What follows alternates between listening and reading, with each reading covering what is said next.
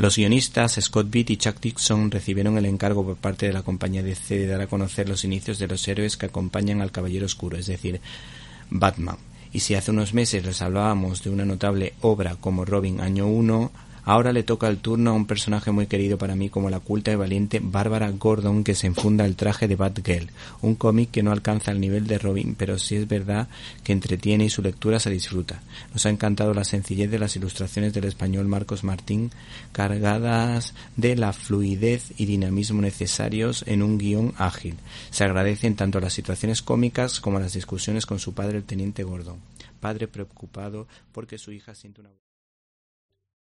¿Te está gustando este episodio? Hazte fan desde el botón Apoyar del podcast de Nivos.